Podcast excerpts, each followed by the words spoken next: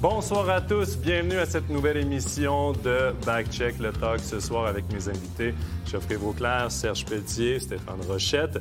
On va discuter euh, ce soir de Kylian Motet. Est-il en voie de réussir sa meilleure saison en carrière? Et également, on parlera, on va appeler ça du téléphone gate à Lausanne. Une histoire qui a fait couler quand même beaucoup trop d'encre. Est-ce qu'on a été trop sévère du côté de Lausanne? C'est ce qu'on va discuter au cours de cette émission. Messieurs, Kylian Motet connaît encore cette saison une très bonne saison. Après avoir connu sa meilleure saison en carrière l'année dernière, Geoffrey est-il en voie de, de se confirmer et de réussir sa meilleure saison en carrière? Confirmer, oui. Réussir sa meilleure saison, il a eu vraiment une super saison la saison passée. Je me souviens qu'avec Stéphane, après 5-6 journées, on parlait déjà de la saison de Kylian Motet. Est-ce qu'il allait arriver à 25 goals? Je crois qu'il y est arrivé, en 23. tout cas. 23.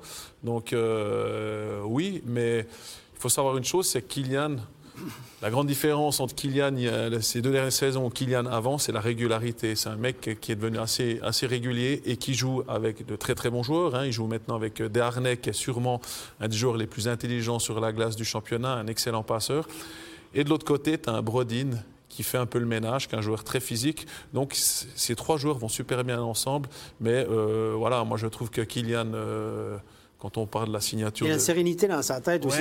Il n'a pas, confié qu'il avait été un peu avoir un, psychologue sportif, un conseiller mental ou un coach mental. Il avait, il avait, il a été depuis deux ans, il va régulièrement voir un coach mental. Il s'était confié à un journaliste, je ne me souviens plus. Ah, euh, J'aurais dû le faire, mince. Non, mais honnêtement, ça, ça fait 20 ans qu'on parle de ça. C'est pas une nouveauté, les coachs mentaux. Serge, tu en as déjà eu à l'époque à Fribourg, si je ne me trompe pas. Les coachs mentaux, c'est pas d'hier. Les équipes juniors au Canada ont un coach mental quasiment à plein temps et tout. C'est pas une nouveauté euh, dans le hockey, le coach mental. Mais il semble-t-il que lui, ça y a fait du bien, ça y a apporté une certaine sérénité parce que c'est un gars qui, on, rigolait beaucoup l'année passée en disant que c'était une révélation. Mais un gars à 30 ans, pour nous, c'est pas une révélation, mais c'est vrai qu'il est sorti de sa coquille à, la fin de la vingtaine. Il arrivé un petit peu sur le tas, hein, Kylian. C'est un joueur qui était à Fribourg, qu'on parlait vraiment bien, puis il a dû aller un petit peu ronger son frein.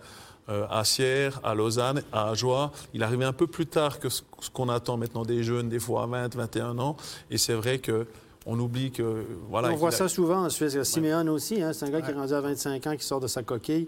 C'est pas facile dans le hockey suisse de, sortir de la coquille au début de la vingtaine. Mais Serge, dans l'évaluation de Kylian Motet, est-ce que c'est un marqueur? Est-ce que c'est un fabricant de jeu? Est-ce que c'est un joueur complet? Parce que, oui, 23 buts la saison dernière, mais il y a aussi 25 passes.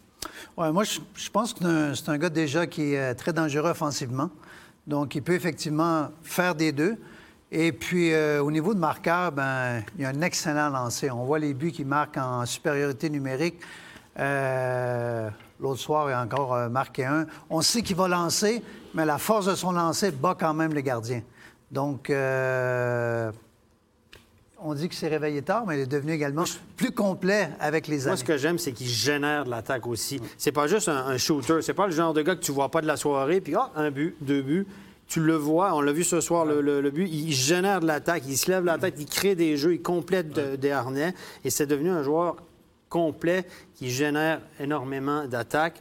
Et moi, j'étais Christian Dubé. Je m'assoirai avec lui. Il a encore sept années de contrat pour l'année prochaine. Moi, j'attendrai pas l'année prochaine. Moi non. Sa place, hein. on va revenir à ça. On va tout de suite aller l'écouter euh, parce qu'on a profité de notre passage à la, à la BCF Arena après le match pour discuter avec lui de ses performances. On l'écoute. Kylian Motet, euh, on le sait, vous avez réalisé une très très belle saison dernière. Comment vous jugez votre saison euh, actuelle, sachant sans doute que les adversaires, vous avez l'impression que vous regardent différemment, défendent différemment contre vous? Euh, ouais, effectivement, ça, se passe plutôt bien pour le moment, je pense. voilà, j'ai des coéquipiers qui m'aident, aussi énormément, donc c'est aussi plus facile. Et puis, effectivement, l'adversaire me, regarde un peu, un peu différemment, mais j'essaie de, m'adapter et de trouver des solutions. L'an passé, c'est 48 points, 23 buts. Vous avez donné un autre objectif pour cette saison, aller encore plus loin que, ces, chiffres-là euh, bah, c'est clair, chaque année j'essaie de, devenir meilleur, donc euh, chaque année j'ai, l'objectif de faire mieux que la, saison d'avant, donc euh, c'est, un peu ça l'objectif, mais après c'est pas non plus la chose la plus importante et puis c'est pas non plus la chose à laquelle je pense tous les jours, mais, c'est vrai que, ça me ferait plaisir de, faire, de passer ce, ce cap-là. Merci beaucoup Kylian. Merci. Des fois, ça, Steph, son objectif de s'améliorer chaque saison, il l'a réussi. Mais pourquoi on est allé chercher Berchi? Parce qu'il va coûter cher à Fribourg-Gotteron. Berchi, oui. Mais Motet aussi. Mais Motet, oui, parce que lui, J'espère que lui, son il, agent va lui, bien il est en train de. Il a lu dans les journaux comme nous, là, puis il se dit OK, Berchi, ouais, Berchi coûte 4-5 millions. euh, puis moi, je veux. Voilà, donc lui- moi, si j'étais lui, puis j'étais pour la paix des ménages, pour la paix du vestiaire, j'étais du B, je rouvrirais son contrat, ça, je l'ai déjà mentionné. Et quand il dit que les chiffres, c'est pas si important, etc., puis c'est pas que l'objectif, moi, je pense que les chiffres, ça change le premier chiffre de ton contrat.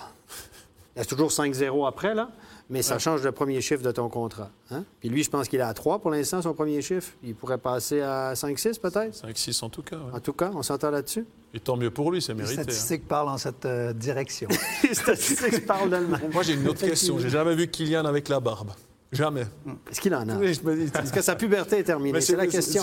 Mais- non, mais c'est vrai qu'il y a Je pense toujours qu'il une- pourra jouer jusqu'à 45 ans, Kylian, parce qu'il reste jeune. jeune. Quoi. Mais les gars, je pense que ça le complexe, il y a un protège-dents moustache. Belle analyse. Un Zéro pour toi. Ah, Mais les gars, euh, il y a Grégory Hoffman qui est parti du côté de la NHL. Est-ce que Kylian Motet prend un peu ce rôle d'un des meilleurs attaquants suisses dans le, dans le championnat? Je dirais qu'il se rapproche effectivement du style d'un Grégory Hoffman. euh, effectivement, Euh, parce que qu'on peut, il y a des gens, des gens qui comparent à Julien Sponger, mais je dirais que Julien Sponger a vraiment le style d'un sniper qui, qui, qui le puck devant le slot, comme on l'a vu ce soir, et qui shoot. Kylian va un peu plus dans les bandes, et, à, mon avis un meilleur coup de patin que de Julien. Bon, ils ont aussi une différence d'âge, on est d'accord, mais c'est vrai que la comparaison Hoffman Kylian Motet, on n'est on, on pas très loin, mais je pense quand même que Hoffman avait un côté un peu plus physique. Plus quand même. dynamique, plus gros. ouais. Messieurs, on va passer à notre deuxième sujet de la, cho- de la soirée. Est-ce que Lausanne a été trop sévère dans ses sanctions envers Joël Genadzi et Iri Sekach? Pour vous mettre un peu en contexte, lors du match d'hier, les deux joueurs auraient utilisé leur téléphone cellulaire pendant l'entracte entre la deuxième et la troisième période. Stéphane, ils n'ont pas joué en troisième période. Ce soir n'était pas de l'alignement. Qu'on a été trop sévère? Ben, écoutez, l'histoire, c'est sorti chez Jérôme Reynard. Qui, on, on a vu ça hier soir. On a posé des questions à John Foust. Qu'est-ce qui s'est passé? Est-ce qu'ils sont blessés? John Foust a dit allez leur poser la question. Donc, le mystère est resté entier parce que les gars, ils ne sont pas répondus. Et euh, Jérôme Reynard a sorti dans le- un article aujourd'hui dans, dans le 24 heures pour expliquer que ce serait une histoire de téléphone portable euh, Natel dans le vestiaire entre la 2 et la 3, ce qui qui se fait pas. Là, c'est, ça, c'est un règlement interne. C'est quelque chose qu'on... Serge, est-ce que tu as déjà vu ça dans ta carrière, deux joueurs? Utiliser leur téléphone portable, regarder leur message, regarder une vidéo dans le vestiaire. Moi, personnellement, je n'ai jamais été confronté à un épisode euh, du genre dans toutes les années que j'ai euh, j'ai coaché. Donc, euh, Ça, c'est un règlement d'équipe, Mais normalement. Tu réagi comment? T'en ferais un règlement de l'équipe? C'est- Tu règles ça à l'interne? Parce que là, mine de rien, ça, ça devient sur la place publique, entre guillemets. Bon, disons qu'on dit toujours, euh, quand on dit euh, on va régler ça à l'interne, normalement, ça ne dure pas plus que 24 heures, que toute la suite le sait. normalement, ça, ça, On en a eu la preuve. hein. C'est comme quand tu dis à quelqu'un sur un secret, t'en parles pas. C'est la meilleure ça se, passe, ça se passe comme ça, normalement. Mais moi, je ne veux pas juger la sévérité ou la non-sévérité. Je crois qu'à quelque part, c'est une, euh, c'est une question de feeling du coach. Ouais. Sur le moment, je veux dire, dans un match, euh, on a des feelings, on prend des décisions sur le qui-vive, etc.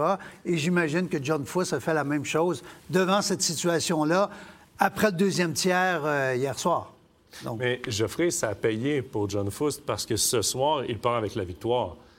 Mais si ça avait été le cas inverse, T'as l'air un peu l'air- un peu moins fin, on est d'accord. Euh, pour revenir à ce que Serge disait au niveau du feeling du coach puis tout ça, il faut savoir aussi c'est que généralement une équipe s'autogère. Je veux dire, quand euh, une équipe comme Lausanne qui qui va pas encore très très bien, tu as des joueurs qui font ça dans un vestiaire. Généralement, tu as deux trois leaders qui leur disent dans le vestiaire, Eh, mon gars, tu rigoles, on a autre chose à faire que de que de regarder des choses, envoyer des messages, euh, voilà. Et à moins ton épouse soit à l'hôpital, enfin, À quoi, un le exemple bébé- tout con. Le bébé est arrivé, c'est une fille ou c'est un garçon. arrivé. Là, on peut comprendre. Voilà, mais généralement, c'est le masseur qui a le téléphone puis qui prévient le joueur. En général, c'est ça. Voilà, c'est Ouais, ça. c'est ça. Mais là, c'est vrai que moi, personnellement, je, je- je- je trouve qu'alors les sanctionne pour le match, OK, mais pour aller à Lugano, je les aurais quand même pris avec moi en sachant que Lausanne a quand même Comme besoin dit, de points. c'est une question de feeling. Et lui, il a choisi d'aller par la méthode Voilà. Peut-être que ce n'était pas la première fois. Peut-être qu'il a voulu marquer son Exactement, territoire. on sait pas tout. Peut-être qu'il y a eu des attitudes qu'il n'a pas aimées. Au Voilà, la réaction des joueurs.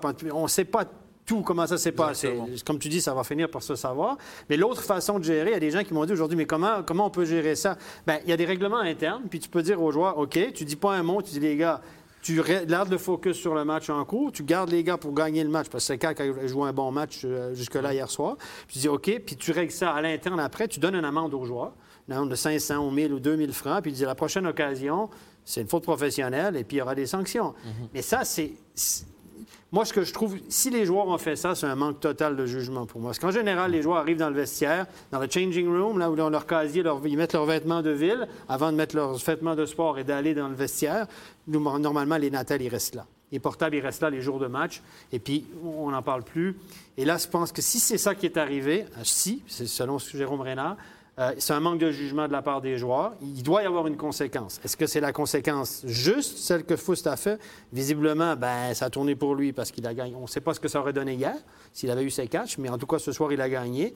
Donc, il a l'air d'un champion. Mais l'autre façon, ça aurait été de dire une amende, on, reste, on garde ça à l'interne, Ouais. et puis une petite amende, et puis voilà. Ce qui, ce qui est dommage, c'est que Lausanne est un peu dans le collimateur pour un paquet de raisons ces temps, qui ne sont pas forcément des bonnes. Et là, ça C'est met encore l'emphase sur ce qui se passe à Lausanne. Ça, c'est une de plus. Serge, Iri Sekac est un nouveau joueur à Lausanne. Il a signé pour trois ans. Est-ce qu'on a peut-être voulu passer un certain message de tu vas rentrer dans les rangs, tu vas respecter nos règlements d'équipe? Non, je ne crois pas qu'on a voulu passer un message spécialement à ces catchs. Je pense que ça aurait été n'importe quel autre joueur qui aurait été pris dans cette situation-là. Je crois que l'entraîneur a décidé qu'il prenait cette euh, sanction-là. Donc, c'est catch ou euh, bon ou un autre, je pense qu'il a voulu marquer le pas que Quand sa, c'est- sa- sa décision était la décision qu'il a prise ce soir. Et puis, euh, que ce soit ses catchs ou un autre, ça n'avait pas rapport. Justement, mais je pense que le fait que c'est deux joueurs importants, Genazi pour son leadership puis son statut dans le vestiaire, même s'il est septième défenseur, et puis on sait qu'il va partir l'année prochaine. Et Seka, qui est quand même un étranger important, un rouage important, donc sa décision-là est encore plus forte de dire ben, que ce soit n'importe qui, que n'importe qui, le quatrième bloc ou le- le- l'étranger, euh, le leader, on, a une sanction. Et je pense que là, John Fuss a voulu marquer euh, euh, son empreinte dans le vestiaire, clairement. Mais là, Geoffrey, Gennady, son rôle a changé. Oui. il est encore un leader dans le vestiaire, comme l'était Froidevaux l'année dernière, mais les rôles changent. Il est septième défenseur. Là, il n'est pas habillé ce soir, pas pour cette raison. Mais est-ce que c'est peut-être pas la fin éventuelle? Est-ce qu'on pourrait être tenté de, de- de- de l'échanger ou de trouver un transfert pour lui? Alors écoute, Parce on que a, le joueur va finir frustré aussi. on a, ouais, alors effectivement, on n'a pas attendu qu'il qu'il se fasse suspendre, entre parenthèses, à cause de cette histoire pour euh, proposer Gennady à d'autres équipes. hein. Ça fait plus d'une année que, que qu'il est proposé à d'autres équipes. Pour, pour le moment, ça n'a pas, ça a pas joué. Mais je ne vois, pas- je vois pas comment Gennady pourrait rester à Lausanne après cette saison.